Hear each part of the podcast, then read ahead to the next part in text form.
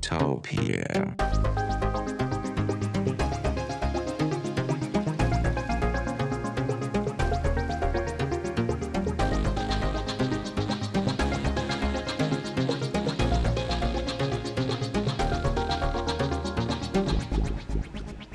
Tektopia er en podcast om mennesker og deres teknologi. Den er udgivet af Ingeniørforeningen Ida i samarbejde med Teknologiens Mediehus, støttet af idaforsikring.dk og de to konferencer EUT og HI-messen hos Herning Messecenter. Mit navn er Henrik Føns, og det er mig, der bestemmer i Tektopia. Tektopia.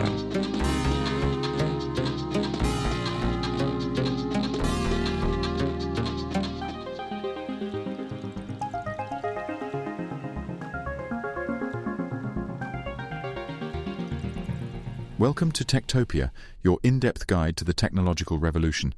Your host Henrik is on his way home from summer vacation, so this week your host is a robot version of Henrik, who unfortunately does not speak Danish. Before the summer break, we focused on the quantum computer, and we highlighted Denmark's role in the development of quantum computers and quantum technologies. In this first edition of Techtopia after the summer break, we turn our gaze abroad we focus on a British American computer company named Quantinuum, which was founded 10 years ago, based on groundbreaking research from Oxford University. We will not only delve into what they do at Quantinuum, we will also explore what the future looks like for quantum computing and artificial intelligence. What actually happens when we combine the enormous computing power of a quantum computer with artificial intelligence? Will we see a supercharged version of artificial intelligence, or will something entirely different unfold? Today's guest will try to provide us with some answers to these questions, so sit back and get ready for a journey into the fascinating technological landscape of the quantum world. Welcome to Techtopia.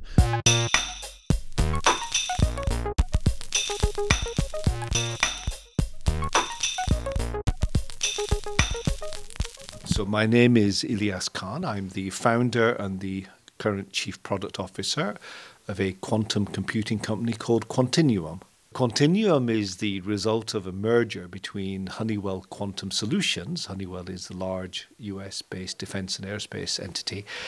And it had a hardware project to build a quantum computer, and that used to be called Honeywell Quantum Systems.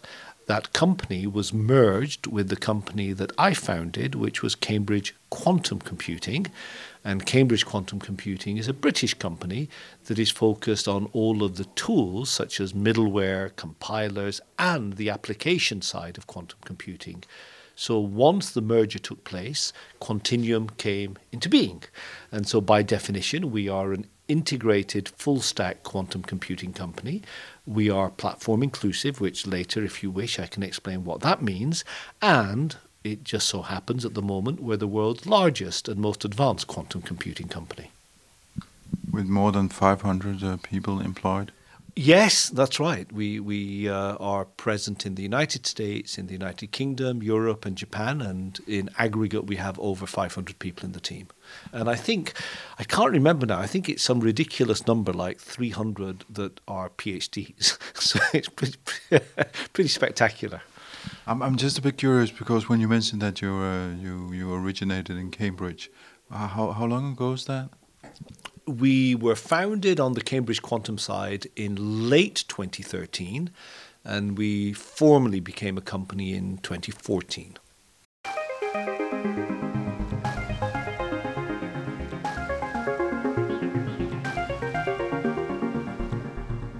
If you take a step back, one of the interesting things about quantum computing is that there's no obvious global leader. And since the end of the Second World War, we have gotten used to the United States always being a leader in whatever new technology comes out. But in quantum, that is not the case. And one of the reasons is that during the 80s and the 90s and the noughties, places like Oxford and Cambridge, obviously places in Germany as well, and Japan had a much more in depth tertiary and postdoctoral research program in quantum information theory compared to some of the US universities. So Europe was a step ahead? Yeah, I think so. I think China and Europe um, are certainly not behind America. Um, it, it's very interesting. I mean, obviously, the um, economic power of the United States um, and the fact that government in the US has now woken up to quantum technologies means that they're no longer behind. So I think everybody's pretty much on an equal footing. Um, in certain areas of quantum, and I would particularly talk about quantum information theory, which is the application, the software, and the middleware side. I think that Europe and specifically the UK might be ahead. And we also have to remember that the UK National Quantum Technologies Programme is the oldest in the world apart from the Chinese. So these all these different elements add up to um, you know a meaningful, um, tangible uh, result.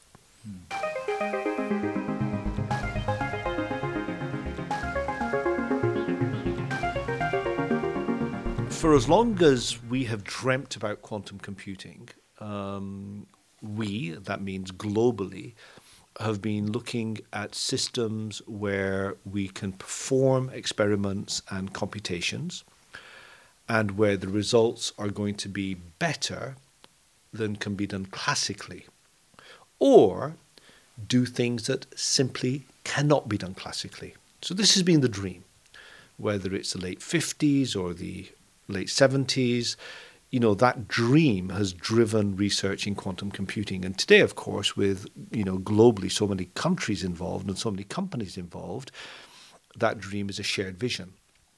But in order for that to happen we need quantum computers that are at a particular scale and which are fault tolerant. So today um, or this year, I should say, um, earlier this year, one of the most important milestones was reached in that journey.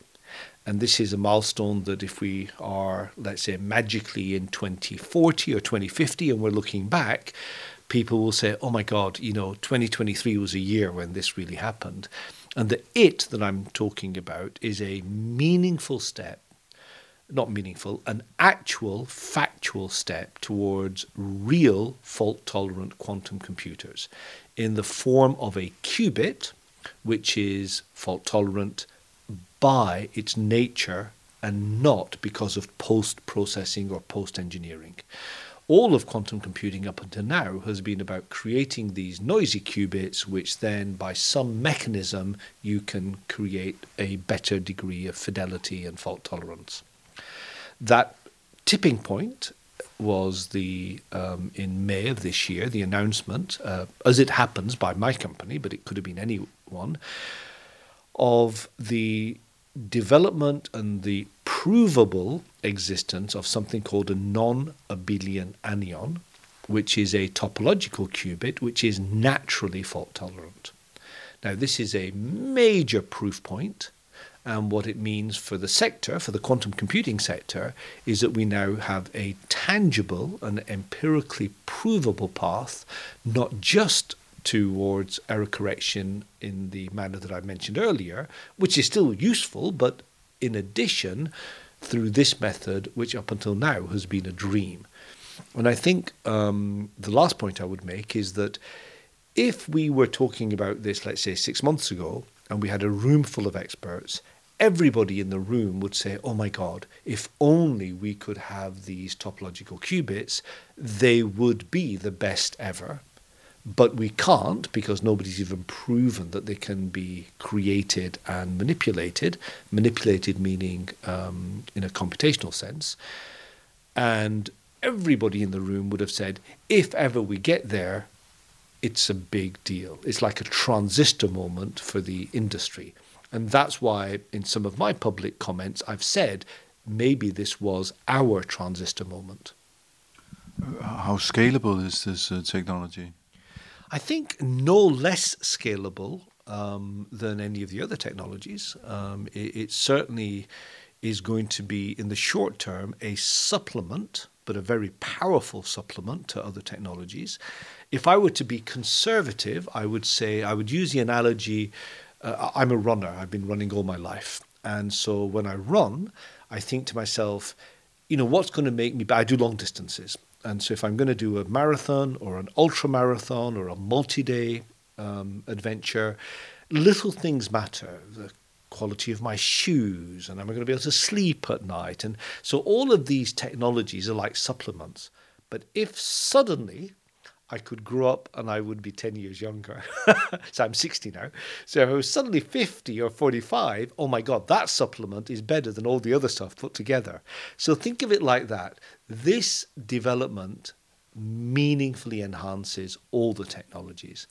Now, the real question is um, would a topological qubit for our system enhance and supplement other methods of error correction, or will it replace them? I'm pretty conservative and I want to say it will supplement them and not replace them, but the supplement's pretty powerful.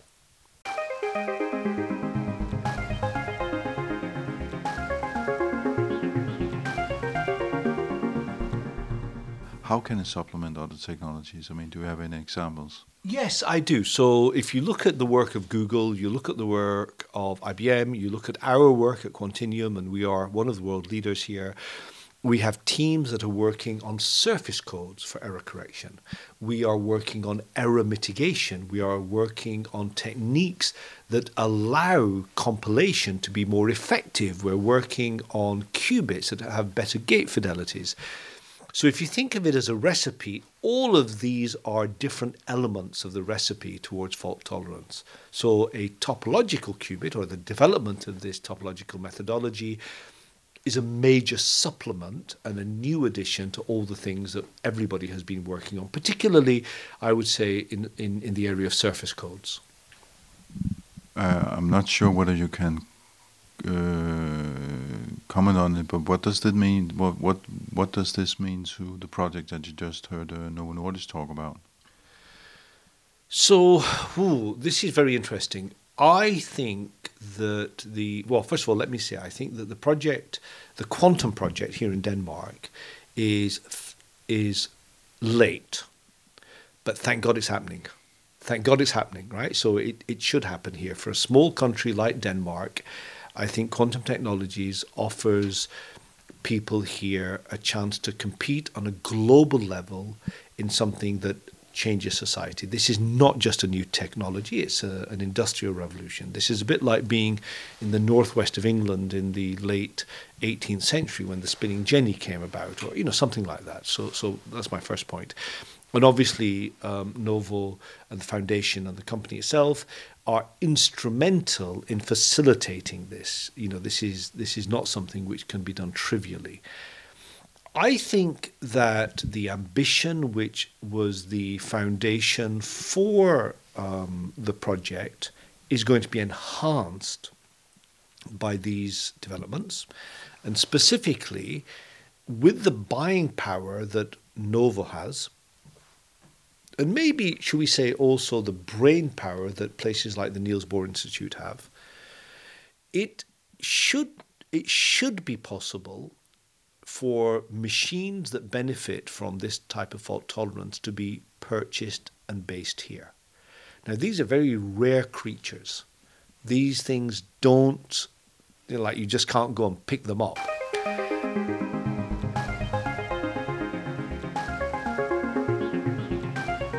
There's a lot of noise about computers. And so companies will say, oh, we've got 100 qubits, 200 qubits, 500 qubits it's entirely misleading. It's a bit like if I said to you, hey, I built a plane and it's got 300 seats. And then I say to you, excuse me, sorry, but it only takes off with five passengers. So the reality is you have a 300 seater bus, which is very expensive, and it goes around the runways of an airport, so you can't actually go anywhere with it. You have a five seater plane, not a 300 seater plane. And I think that organizations such as Novo and the Danish government are perfectly positioned to look beyond the bullshit and see what actually is going on. And so, therefore, perhaps by being a little bit later, they're going to have this advantage. So, I do think this is important and meaningful. And uh, about the topological computer, as I understand it, the project that uh, Microsoft has been doing here in Copenhagen, north of Copenhagen, was about building a topological computer. How is that different from what you're doing? It's theoretically the end point is the same. So the goal is to have this non abelian anyon, which through nature remembers its past and therefore is immune to noise, or at least more immune than anything else. Right? So that end game is correct. Historically, over the last 25 years, there have been um, most projects, including Microsoft's, has been to engineer solid state um, systems in order to create a what they call the Majorana fermion. And this has been the predominant way of experimenting to try and discover topological qubits. And obviously, the Microsoft project, of which we are immensely respectful, stretches back at least 20 years. However, it turns out there's another way of getting to the same place, and that is if you engineer the wave function instead of solid state matter. So, in a solid state context, you're looking at uh, the substrates above the um, circuit where you have uh, individual wire and you've got electrons running up and down it, and you create this uh, quasi particle. But actually, you can do the same thing using, um, well, not using, but engineering um, what we might call the wave function. This has been theoretically known for some time, but not practically available because in order to do that, you need a particular level. So I'm going to say something here which sounds slightly scary. What we did at Quantinuum was use a quantum computer to build a qubit. It's quite scary. It's like, you know, visions of this uh, sentient being or whatever. But I want us to not think about that, but imagine that the quantum computer that we built is a machine tool. And that quantum computer was used to engineer the wave function. So it's very, very, very different from the project that Microsoft have, but the end goal is the same. Okay. And then you, you mentioned something about your platform being, uh, or, or, your technology being platform agnostic, or? Yeah, well, yes, platform neutral, platform inclusive. Yeah, we embrace all technologies. I, I, just said we're very, very respectful of the Microsoft project. We're equally respectful of the IBM project, the Google project, and there are many others as well. I think we're a little bit, should we say, cautious sometimes of the PR of smaller companies, um, you know, especially companies in photonics and neutral and cold atoms who are competing for money, and so they're trying to make all kind of claims. But even there, we have an open mind about the results. So when we design our applications, we design them to be able to run and operate on all platforms, all types of qubits. And in fact, today, although you won't know this, but we just published a paper, a very important paper, that allows for the mapping or the creation of a bridge between light matter interaction so that photonic quantum computers can be utilized. And this is a big deal. Uh, the paper was just published today. So, this is another example of not just our words, but in reality, we design our applications with an eye on all quantum platforms. Now, it just so happens that we are, our own technology, our own platform is today streets ahead. We are significantly ahead of anybody else when measured in quantum volume or anything like that. But you know, I'm old enough to know, and hopefully I have a little bit of wisdom to know, that today's leader may not be tomorrow's leader. Right? We have to look at combustion engines and all kinds of applications of semiconductor technologies and all kinds of areas, even within telephony, where things that look obviously the best today might not necessarily be the best tomorrow. And there was uh, um, a, a, great uh, technology when I was in my late 20s and early 30s, which was optical discs. and this was going to revolutionize the world. And today, nobody even remembers them. And Walkmans, if you remember. And so I think we just have to be really grounded here and, um, and have an open mind.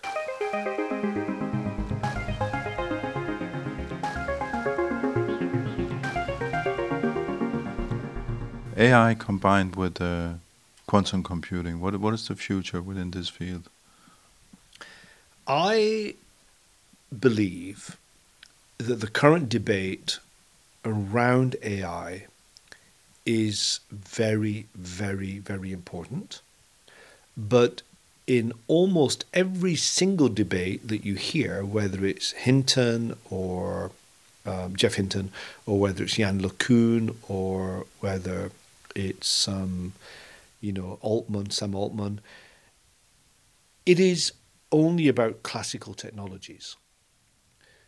And, and, and of course that is important because our my generation in the mid 90s decided to trade profit and short term gain for long term accountability. So, the reason our societies are afflicted with the ills of internet, telephony, and other um, social media related problems. Uh, I read somewhere that the rate of suicide amongst Gen Z is the highest in recorded history. Uh, much of that is undocumented and related to the psychosis that comes about in ways that we as human beings don't fully understand because we've never been exposed to them, whereas these Gen Zers are. This I'm talking now about the impact of social media in its negative form. Um, by the way, I have two children. One of them's 15, the other one is 18, and I'm horrified as a parent by what they might or might not be exposed to with these invasive, unregulated technologies that have a life of their own. So we have ample reason to be cautious. And so when Sam Altman says, I'm worried, or when Geoff Hinton says that AI poses an existential risk to humanity, I don't think we should shake our heads. I look at some people who say, oh, yeah, these are doomsters and we shouldn't listen to them. I kind of take a step back and I say, you know, in the mid 90s, that's what we said. We said, oh, these are doomsters, we shouldn't worry. We should worry and we should be concerned. And I do care about my children. So, what's this got to do with quantum? I think that quantum has a seat at the table. When we talk about AI, and when we talk about the future of AI, we cannot have that conversation without taking into account how AI will be affected by quantum technologies. And my current view is that that is a conversation that is all about interpretability, accountability, and destroying the black box. Current forms of AI are opaque, and reliant on the black box. So I therefore have a positive, cautious but positive view. And I think that large language models and natural language processing is the epitome of what we mean by AI.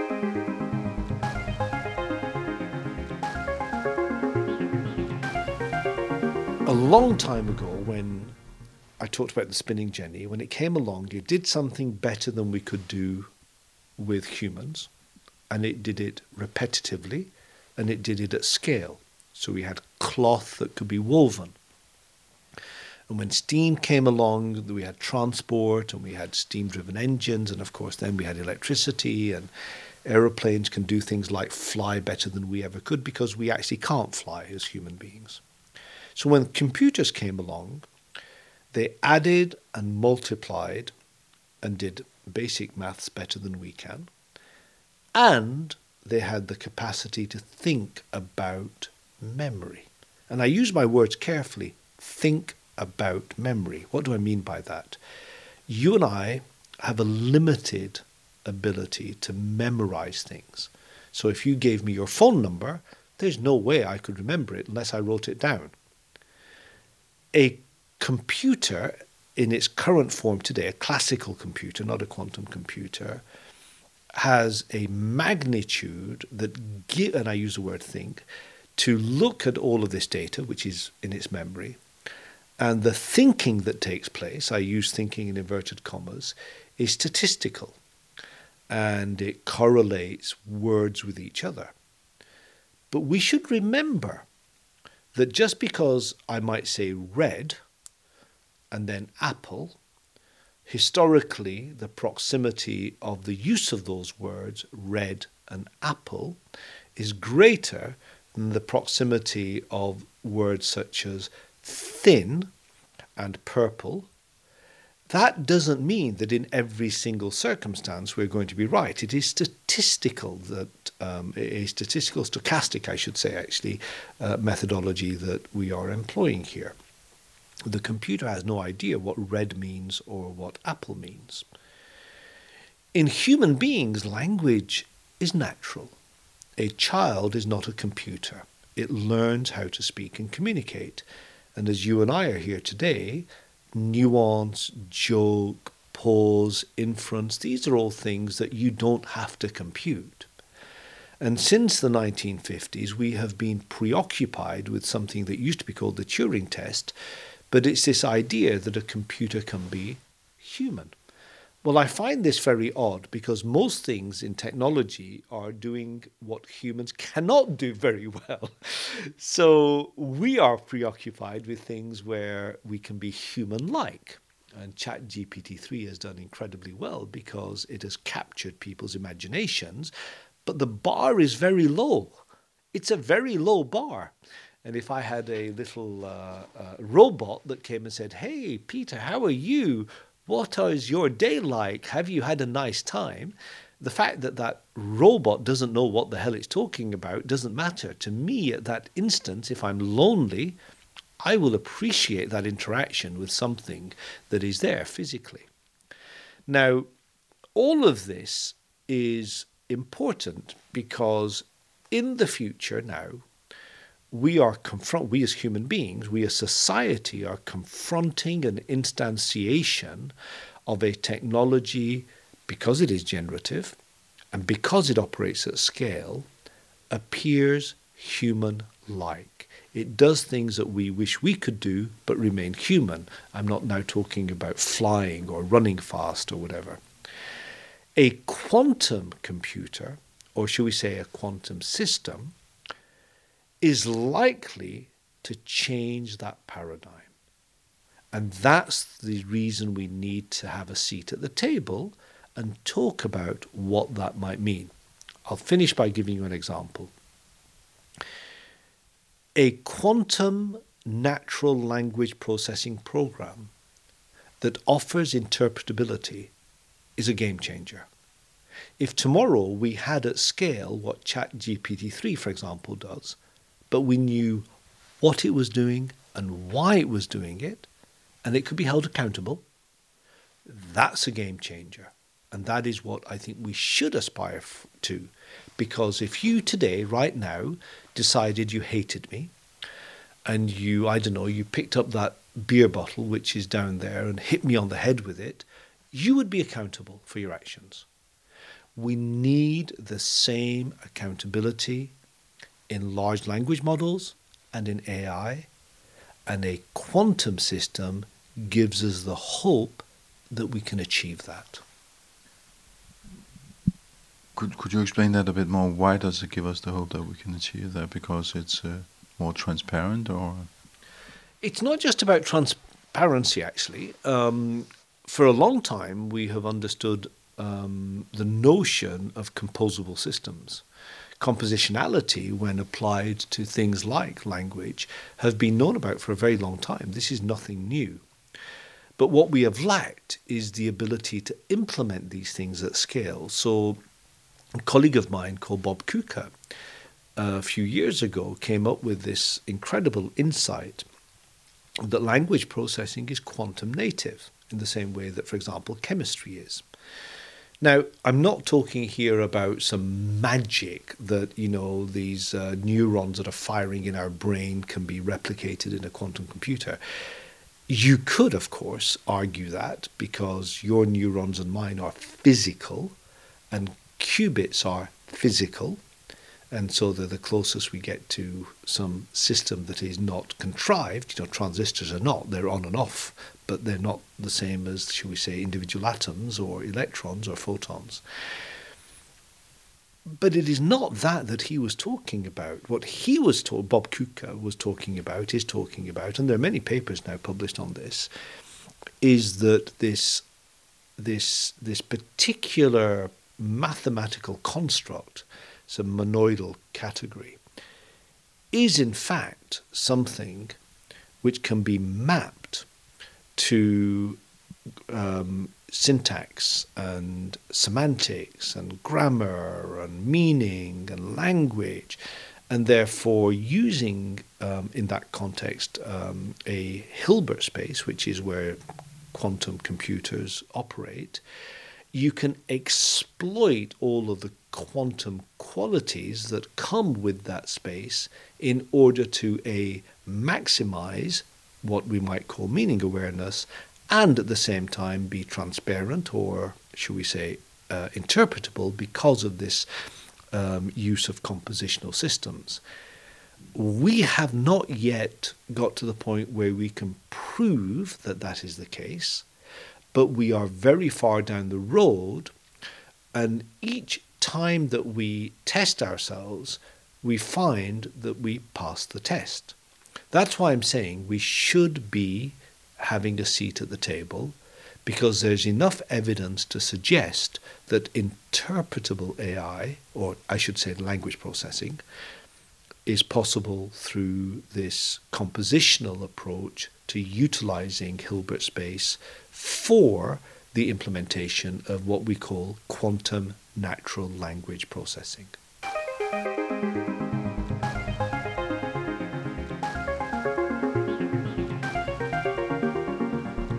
You have been listening to Techtopia. We publish every Monday.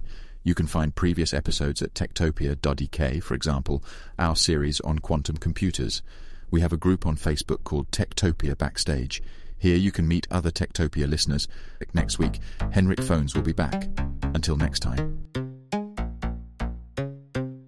Techtopia.